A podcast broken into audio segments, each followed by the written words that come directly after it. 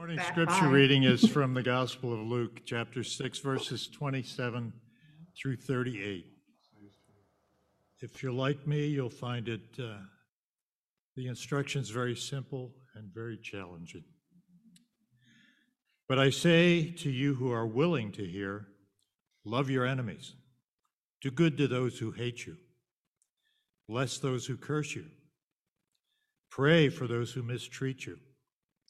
If someone slaps you on the cheek, offer the other one as well. If someone takes your coat, don't withhold your shirt. Give to everyone who asks, and don't demand your things back from those who take them. Treat people the same way you want them to treat you. If you love those who love you, why should you be commended? Even sinners love those who love them. If you do good to those who do good to you, why should you be commended? Even sinners do that. If you lend to those from whom you expect repayment, why should you be commended? Even sinners lend to sinners expecting to be paid back in full. Instead, love your enemies, do good, and lend expecting nothing in return. If you do, you will have a great reward. You will be acting the way children of the Most High act, for He is kind to ungrateful and wicked people. Be compassionate, just as your Father is compassionate. Don't judge, and you won't be judged. Don't condemn, and you won't be condemned. Forgive, and you will be forgiven. Give, and it will be given to you. A good portion, packed down, firmly shaken, and overflowing, will fall into your lap. The portion you give will, will determine the portion you receive in return. For the Word of God in Scripture, for the Word of God among us, for the Word of God within us, thanks be to God.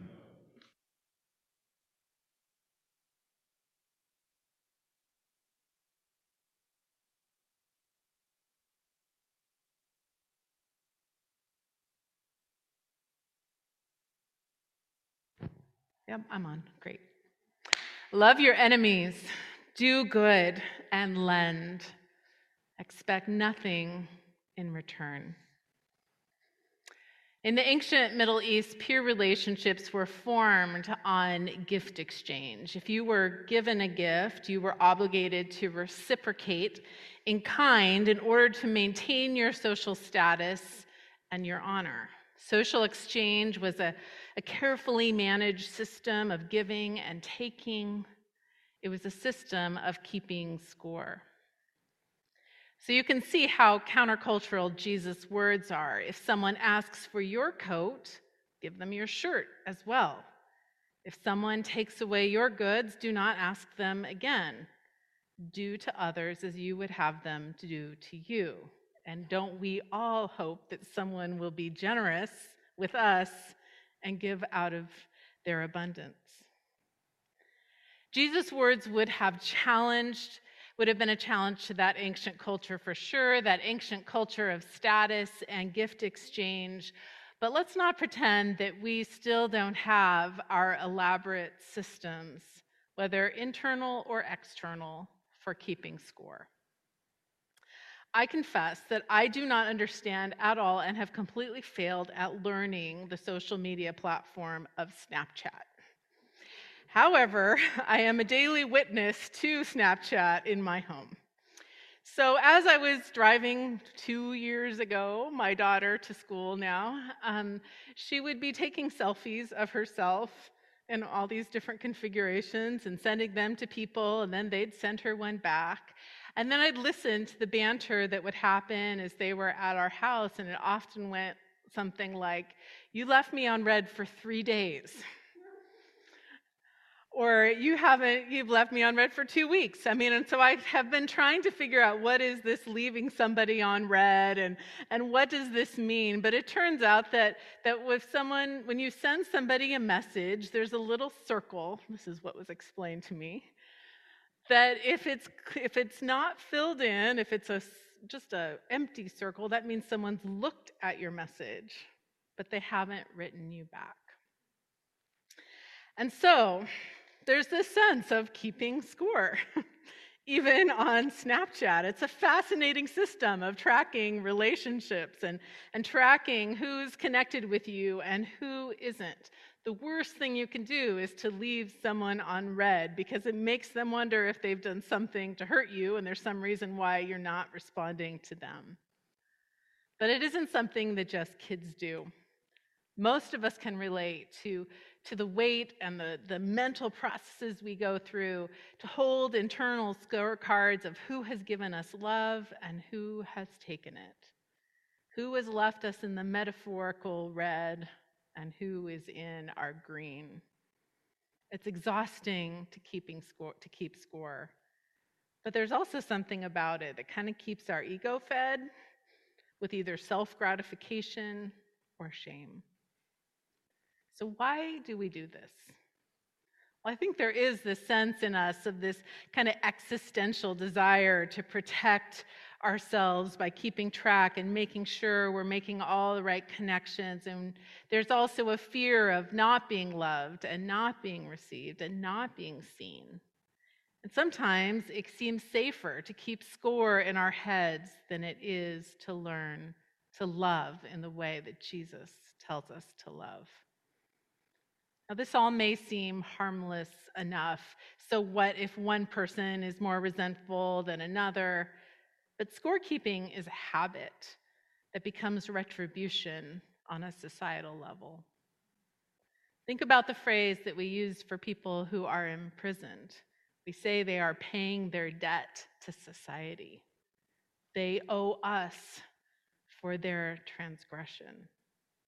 Look at the long-standing feuds of give and take in places like the Middle East and the Balkans, what we're seeing playing out in Russia and the Ukraine, places where memories are long and it seems impossible to find peace because there are debts that can never really be replaced.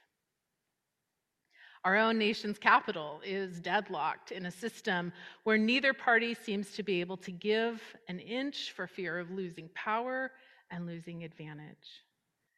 Instead of governing, we see a lot of scorekeeping and retribution that is fueled by this lack of trust. Societal systems of keeping score perpetuate isolation and separation. They keep us in these never ending cycles of give and take, harm and punishment, blame and shame. Now, there is a logic, no doubt, keeping score, but it is also a trap that keeps us in fear on a personal and societal level. One of the most powerful experiences of my life was walking amid the mass graveyard of the unidentified bones that were gathered after the 500 to 800,000 people were killed in the Rwandan genocide in 1994. In just 100 days, that many people died. And seeing these, these thousands of unidentified remains that were someone's daughter or son, someone's husband or wife, you understand that, that pull of wanting to make someone pay for that much harm. And yet there's another question how would it ever be enough? How could ever someone ever pay enough for that much pain and death? When we live in a system of scorekeeping, there is never enough. Not enough time, not enough affection, not enough to way, not enough ways to make amends, not enough gifts to give and receive. And keeping score keeps us in fear. It keeps us from the very thing we most long for unconditional love. Keeping score is a no win game but it is also a way that we have learned to maintain our status and our egos we are often so afraid to really love because it means we have to stop keeping score. Have to say, I was a little jealous of Bruce Reyes-Chow's sermon title over at First Pres Palo Alto this morning, which was on this text, but holding a grudge is so much fun. and as Gandhi says, an eye for an eye makes the whole world blind. So, how do we get out of this cycle? Bell Hooks wrote The society's collective fear of love must be faced if we are to lay claim to a love ethic that can inspire us and give us the courage to make necessary changes. We must look at our fear of loving as, an, as individuals and as a society to keep moving through. And in December, many in our world grieved the, the death of this writer and professor, Bell Hooks. She wrote more than 40 books in her lifetime that contained unexpected wisdoms across the intersections of race and gender and sexual orientation and class. Her brilliance was her willingness to take on big issues like our society's addiction and greed and racial inequality, in a way that was intimate and personal. She was unyielding in her commitment to justice, all the while expressing deep universal compassion. And this came, I believe, from her commitment to this ethic of love that she speaks about. She said, The moment we choose to love, we begin to move against domination against oppression. The moment we choose to love, we begin to move towards freedom, to act in ways that liberate ourselves and others. There is no space for blame or shame or keeping score or abdication of the responsibility to love in the gaze of bell hooks. In her writing, love is not a weakness, but a, a force, the only logical choice that has the capacity to disrupt systems and change the world and change us. For her, love was deeply personal and profoundly political. No person and no system could escape the call of love. So you can hear in Bell Hook's words the influence of Jesus. And the words that we read this morning love your enemies, do good, and lend, expecting nothing in return. Jesus is telling us how to practice love, and in so doing, to break the cycles of keeping score and the endless runaround of retribution. Jesus invites us to a deeper place where compassion, forgiveness, capacity for love, even our soul's well being, does not depend on the actions of another person. The ground of our being is not found in the eyes of someone else or in what we possess. It is simply found in the God who loves us and created us. It's embarrassingly simple, as Dave said to me this morning, but it is not always easy because we have so much to unlearn. That exiting the economy of keeping score to move towards the ethic of love is the most rational choice we can make. This journey into this kind of love that does not keep score is the journey of a lifetime. But it is a well worn path by many saints who have gone before us. So I wanted to offer just a few important ways to move in that direction that I've learned and discovered and also read as I've been reading Bell Hooks in the last few weeks. The first one is to just pay attention. Notice where you were keeping score in your head, where you were holding grudges, where you are clinging to stories that support your ego through fear and cynicism and resentment. Hooks says cynicism is the greatest barrier to love. It is rooted in doubt and despair. Fear intensifies our doubt, it paralyzes us. Fear stands in the way of love. When we take to heart the biblical insistence that there is no fear in love, we understand the necessity of choosing courageous thought and action. So pay attention. Listen to your thoughts. Be quiet enough to know when you're running through those old stories and that old scorekeeping system. Secondly, tell the truth. As we become aware of what is happening within us, we allow ourselves to tell the truth about the ways we have been hurt, as well as the ways we have kept score. Hooks says, understanding all the ways fear stands in the way of our knowing love challenges us. Fearful that believing in love's truths and letting them guide our lives will lead to further betrayal, we hold back from love when our hearts are full of longing. Being loving does not mean we will not be betrayed. Love helps us face betrayal without losing heart, and it renews our spirit so we can love again. There is no hap- happily ever after in this teaching of Jesus. It's, it doesn't mean that we won't have pain when we choose to love. And yet, there is the sense that within love, we can tell the truth, and living in this greater field of love, we can be healed by the ways that we have been hurt. In Rwanda, victims of the genocide have been given this kind of truth telling space to name the ways their lives were destroyed by the actions of others. This kind of naming makes space possible for healing and a deeper love. Love does not require a blind eye to the facts or a disregard of the ways we have wounded. Love can hear the truth and let us know that we are not defined by these wounds. We do not have to keep score.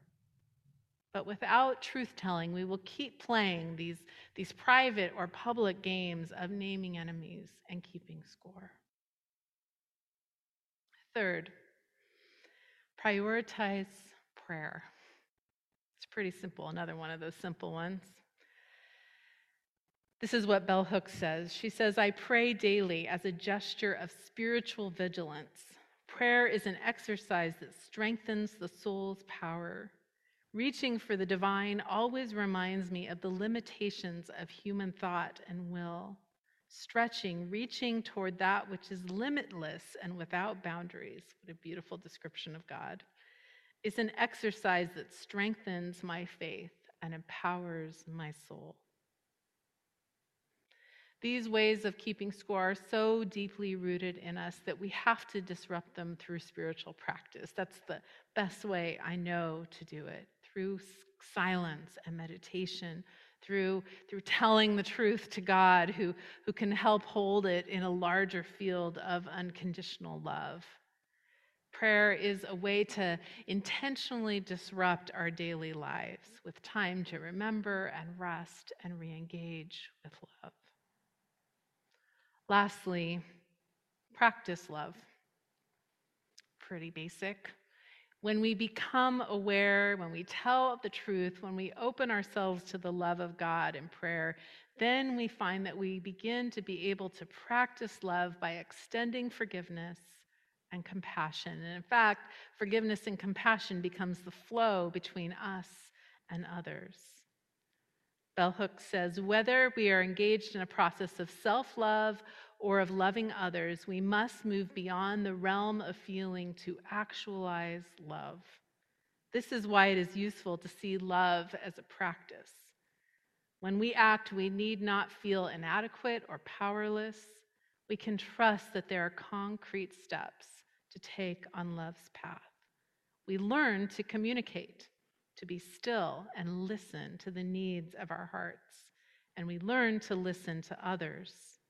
We learn compassion by being willing to hear the pain as well as the joy of those we love. The path to love is not arduous or hidden, but we must choose to take the first step. If we do not know the way, there is always a loving spirit with an enlightened, open mind, able to show us how to take the path that leads to the heart of love, the path that lets us return to love. Bell Hooks used the definition given by Scott Peck of love, which is to nurture the spiritual growth of others. Love means to nurture the spiritual growth of others. And she says that, that when we live in that love ethic, that then we realize that, that everyone has the right to be free and to live fully and well, because that is what nurtures our spiritual growth.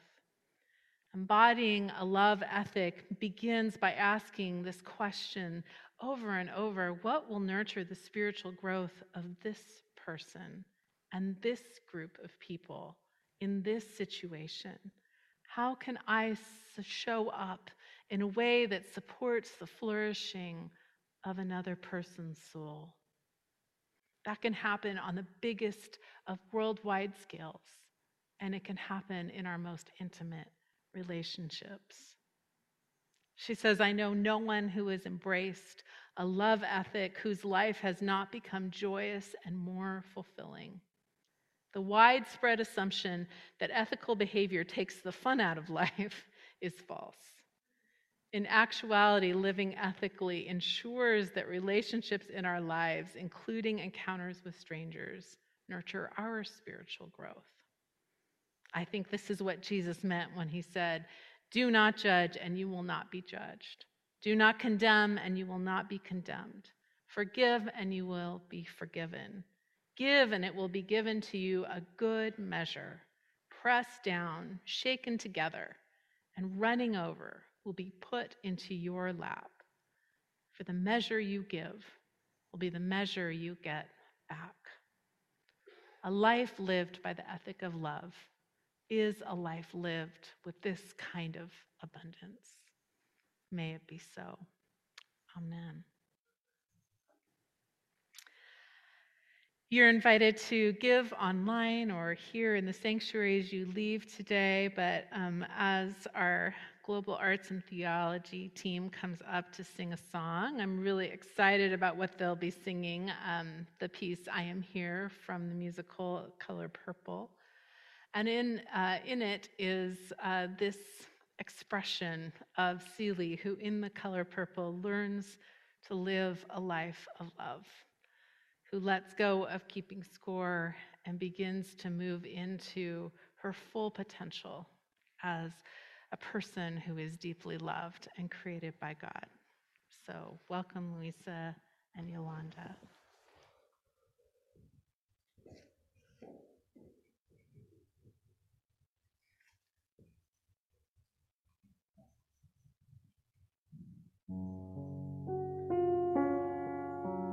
Bell hooks.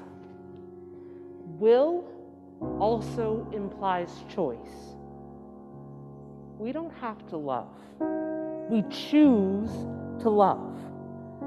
When we understand love as the will to nurture our own and another spiritual growth, it becomes clear that we cannot claim to love if we are hurtful and abusive love and abuse cannot coexist.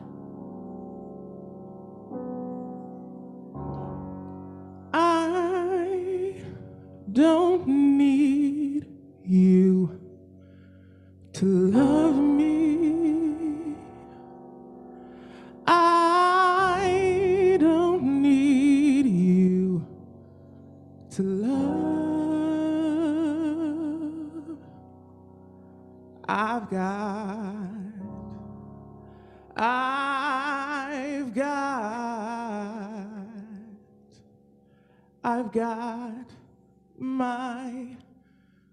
sister. I can feel her now. She may not be here, but she's still mine. I know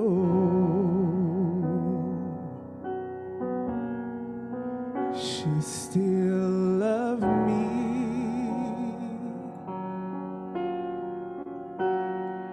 Got my children. I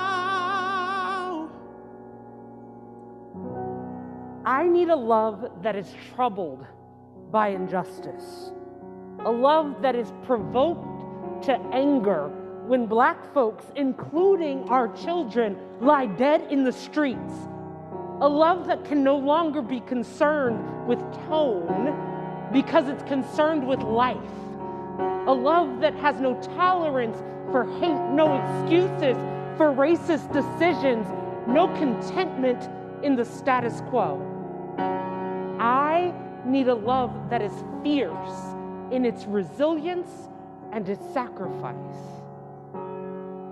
I need a love that chooses justice.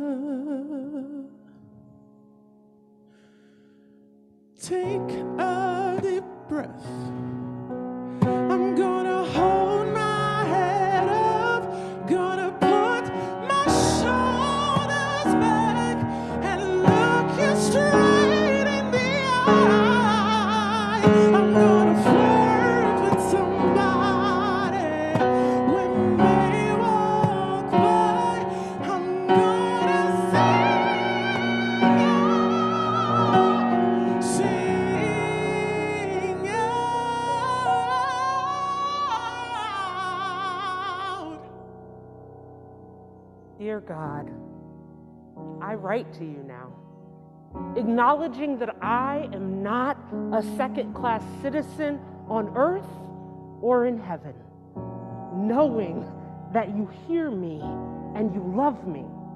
Even when others ignore the call that they have pl- that you've placed on them to see me, to hear me, to love me, I know I am yours, God. So I won't let anyone else define me, won't let anyone else abuse me, won't let anyone else rob me of my voice. And I thank you, God, because you remind me that I am black and beautiful. I thank you because you've called me to love myself enough to require more of those around me. And God, I thank you because you will not let me buy into cheap grace or cheap forgiveness. We will not tolerate forgiveness that comes without repentance.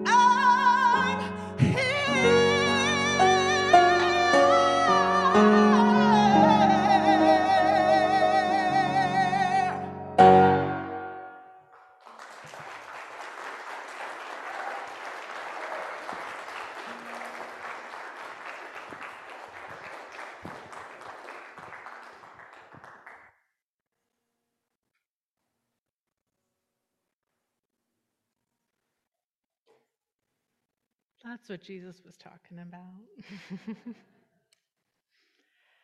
Let's pray together.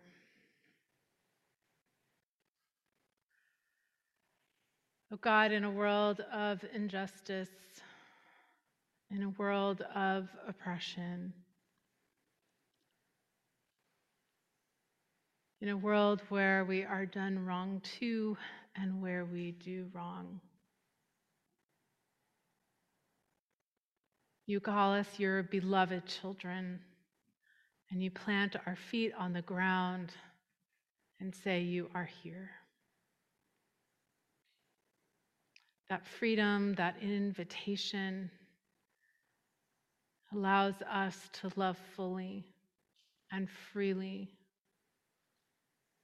without restraint, without being held back by the actions and opinions and of others because your love is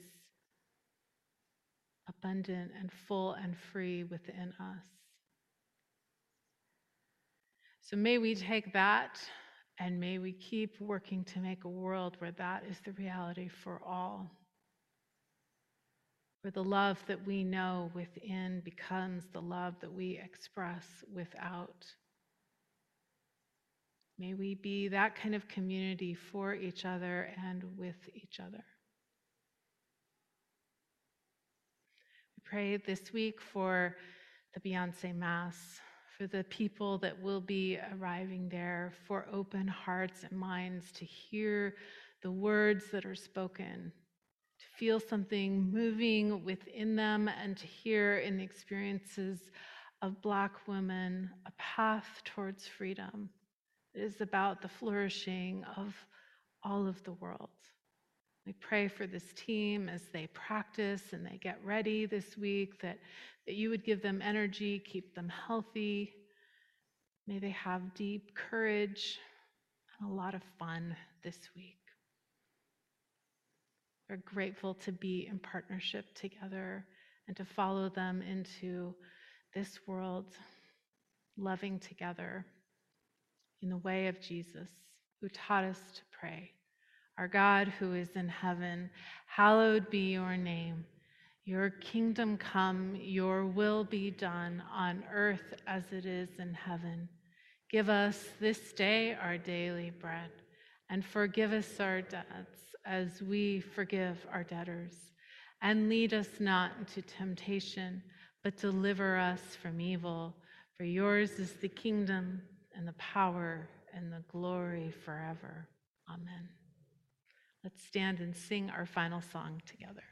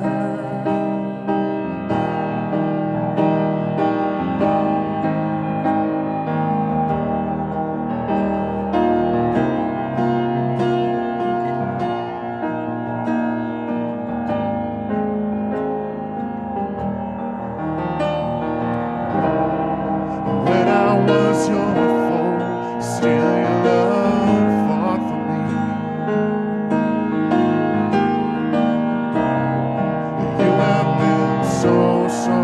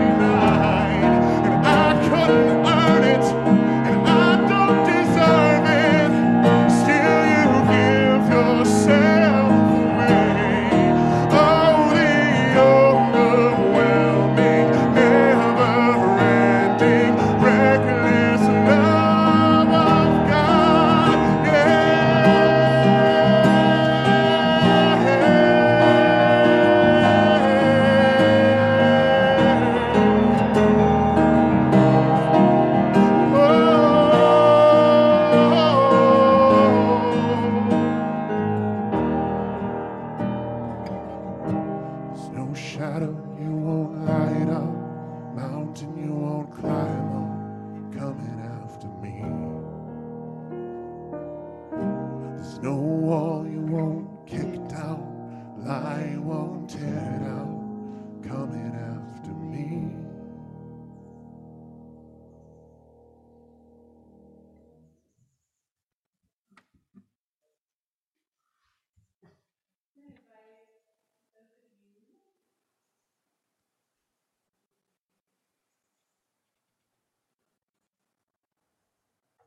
And invite those of you who are online to just not go into breakout rooms today, to take maybe a walk or to take a moment to, to soak in what you've heard this morning, um, wherever you are.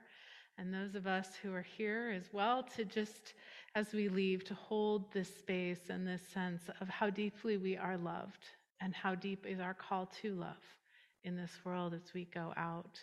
Know that you are loved and be that love in this world. Amen. Go in peace.